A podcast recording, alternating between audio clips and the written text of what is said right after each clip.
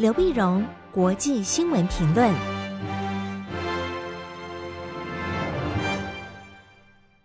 各位听众朋友，大家好，我是台北东吴大学政治系教授刘碧荣，今天为您回顾上礼拜重要的国际新闻呢。第一个，我们先看美中关系最新的发展。在星期一的时候，五月八号，中国大陆外交部长秦刚召见了美国驻华大使伯恩斯。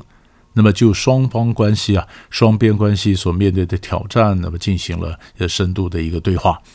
因为这是秦刚就任外交部长以来第一次会见美国驻华大使。所以大家就特别感到关注啊，尤其美中的关系呢，从去年的呃在巴厘岛的时候，习近平跟拜登举行峰会之后啊，大家本来以为说呢，今年嗯一开始这个呃布林肯要访问中国，那美中关系会逐渐逐渐的嗯会学有一个模式出来，如何管理大家的分歧，双方的关系有个护栏啊，呃，但是后来发生了这个间谍气球事件。就是中国大陆一些气球飘到美国来，被美国击落，双方关系一下子陷入紧张啊。那布林肯呢指责中国的间谍气球，然后呢取消了到中国大陆的访问。但访问了，结果后来嗯，这关系就一直没有办法恢复。可是最近呢，似乎有一点迹象显示，呃，美国要重新安排布林肯访问大陆啊。美国也不断表示要跟中国大陆在进行对话，进行对话呢，可是中国这边一直没有积极的回应。啊，美国甚至放话，呃，传言说拜登要跟习近平在对话，但是中国一直没有积极的回应。没积极回应呢，中国外交部的讲法就是，中美关系到这地步，目的呃原因不是我啊，是你啊，啊，责任不在我。所以秦刚跟着伯恩斯见面时候呢，讲得非常直白，他说美国一连串的错误言行破坏了中美关系。啊，他说美国不能说一套做一套，你你要正确处理台湾问题，尊重中方的底线。啊，你不能说一方面跟我沟通，一方面要围堵我啊！但是呢，秦刚也表示呢，那么目前的当务之急啊，是双方要稳定中美关系，避免呢这个中美关系啊螺旋式的下降，要防止中美关系出现意外，这是两国最基本的共识。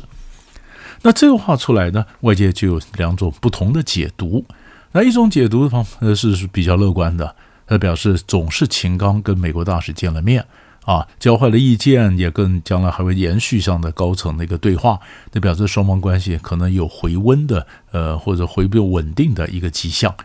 那么，另外一种讲法是不是？他说，秦刚是把这个伯恩斯找来，当面斥责他啊，说你根本是言行不一啊。那么，尤其呢，上个礼拜，那么彭博社，嗯，跟彭博新闻社的报道，美国将比照乌克兰模式。动用总统拨款权，对台湾提供价值五亿美元的武器啊，当然是防卫性的武器，防卫性的武器。但是中国也要讲说，这个你不遵守一中呢，呃，中国就表示抗议，所以才有秦刚他把这个 Burns 召见来讲这个中美关系。那么，所以这一派的讲法就是。那么秦刚就指责嗯伯恩斯，然后说这事情其实双方关系呢责任呢那是呃责任不在不在中方，在美方，所以如果要改善中美关系，美国你要先做让步，你要用让步来交换中美关系的改变。那么你可以看得出来，那让步来交换中美关系的改变，那美国是不是真的会让步呢？啊，那现在中国大陆的整个的外交布局，你可以看得出来，大国外交非常活跃啊。因为秦刚跟嗯伯恩斯见面以后呢，然后他就出国访问啊，出国访问到欧洲去，到德国、法国、挪威。那下个礼拜呢，中国还要举行中国跟中亚国家的峰会，习近平要亲自主持。你看到最近各国的元首，尤其欧洲啊、拉美的元首，纷纷跑到北京，大国外交这样铺开来一看呢，哎，就缺跟美国这一块还没有关系回稳。那当然，中国跟美国该怎么努力，他们双方怎么下棋，让中美关系能够回稳，这是我们可以看到后续的一个发展。但美国会不会做出什么样的让步，可不可能做出让步来交换中美关系的回稳？这个也是我们持续为您关注的一个重点。第二个，嗯，我们看日韩关系的改善。我们晓得日本跟韩国关系啊，那最近有非常的那么快速的这个这个回暖啊改善，主要是因为韩国总统尹锡悦这边呢，当然做了一些温和的表示，包括强制劳工的问题，不再要求日本要赔偿啊等等。所以尹锡悦三月到了日本访问，日本首相岸田文雄五月七号到了韩国来回访。五月七号到韩国回访，岸田文雄跟尹锡悦那么进，那么进在在韩国总统府进行了对话，然后韩也去呃韩国的国家公墓进行了去致敬啊。那五月八号的时候呢，那也和以闭门会的一个方式呢，那么呃和这个韩国六大经济团体的代表座谈，讨论共同的经济安全和供应链的问题。韩国政府也宣布呢，日本文部省相关人士将将在下个月访问韩国，和韩国讨论政府间的科技合作。因为过去十年，两国之间的科技合作接近于零啊。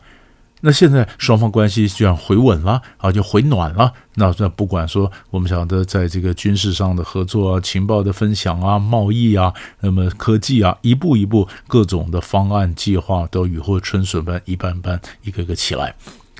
可是韩国老百姓呢，其实更关键的是，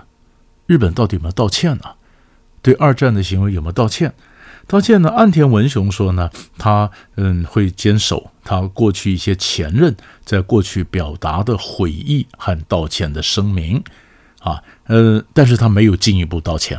啊，他只说嗯想到韩国人在呃过战争时候所遭遇到的苦难呢，他就说我很心痛，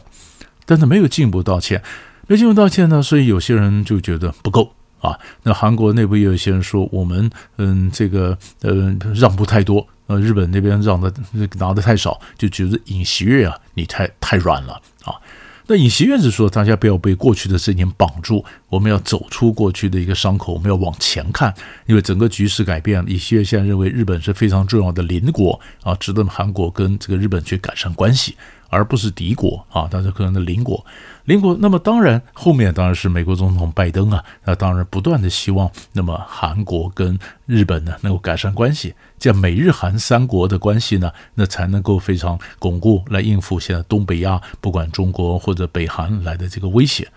威胁，所以韩呃韩国总统尹锡悦在上个月到呃呃到美国去访问的时候呢，那美。美国总统拜登也告诉尹锡悦说，感谢他对日本进行了有原则的外交。那日本学者指出来，这句话，韩日拜登称赞尹锡悦，其实也是给日本压力，因为日本内部也有右派啊，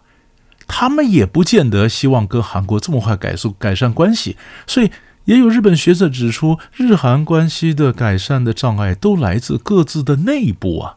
韩国内部有对日本非常凶的，那么日本内部也有这种鹰派啊，所以当拜登鼓励韩国的时候，也给了日本压力。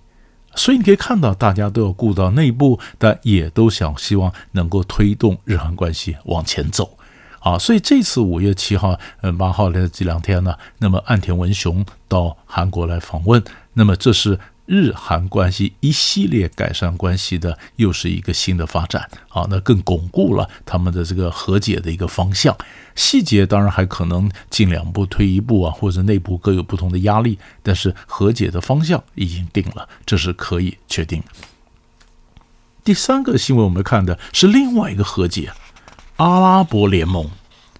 阿拉伯联盟在上礼拜天五月七号的时候，外长会议在开罗集会。他就同意重新让叙利亚加入阿拉伯联盟，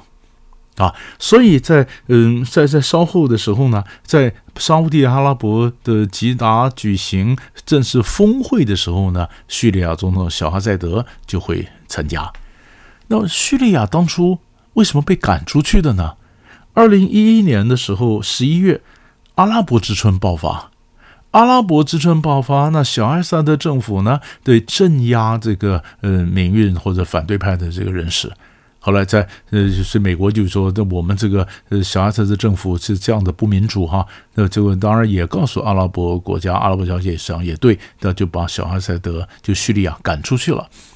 但其实这里面还有很重要的原因是，小阿塞德政府他是。呃，他是他是什叶派，他后面的支持者是伊朗，阿拉伯联盟多半都是逊尼派，大家是跟伊朗有仇的，伊朗是什叶派嘛，所以什叶派的伊朗支持什叶派的叙利亚政府小阿塞德，那当然逊尼派这边的阿拉伯联盟。那一则是教派的问题，二则是你镇压反对势力，那你本身专制独裁，所以在阿拉伯之春爆发时候呢，就把这个叙利亚赶出去了。赶出去，可是到现在将近十二年以后呢，你会发现小艾萨德好像赢了，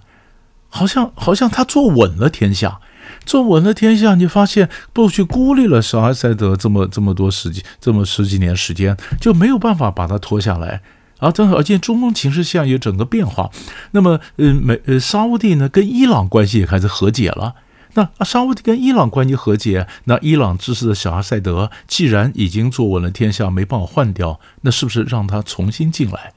重新进来，重新进来有几个好处，一个呢，阿拉伯国家他终究是拉着阿拉伯人嘛。阿拉伯人虽然你是呃什叶派，但你阿拉伯人呢、那进到阿拉伯联盟，可以慢慢的把他从伊朗身边再拉回来，这是一个。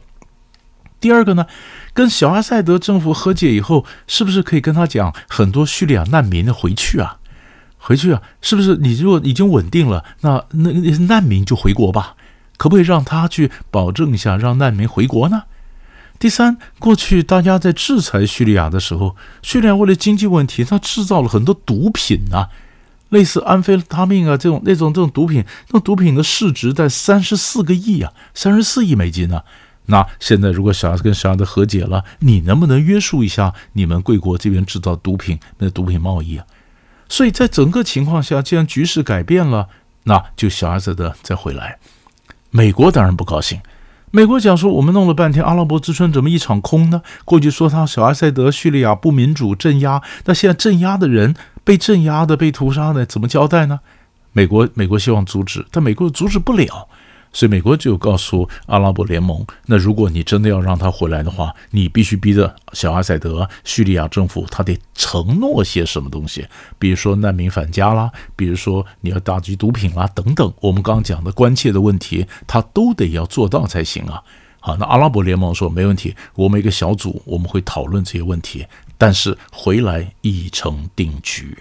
所以这个就是整个阿拉伯世界，你可以看到，呃，沙乌地跟伊伊朗和解之后，沙乌地后面当然也在推动的，呃，这整个新的一个秩序正逐渐成型啊。如果没有沙乌地鼓励的话，那阿拉伯联盟当然也不会让小阿塞那么快让小阿塞的回来。那沙乌地在这里中东的局，他怎么造这个局？那造局者和美国之间又会什么样的互动？这个我们持续保持关注。所以大概上礼拜三大块的新闻就为你整理到这里，我们下礼拜再见。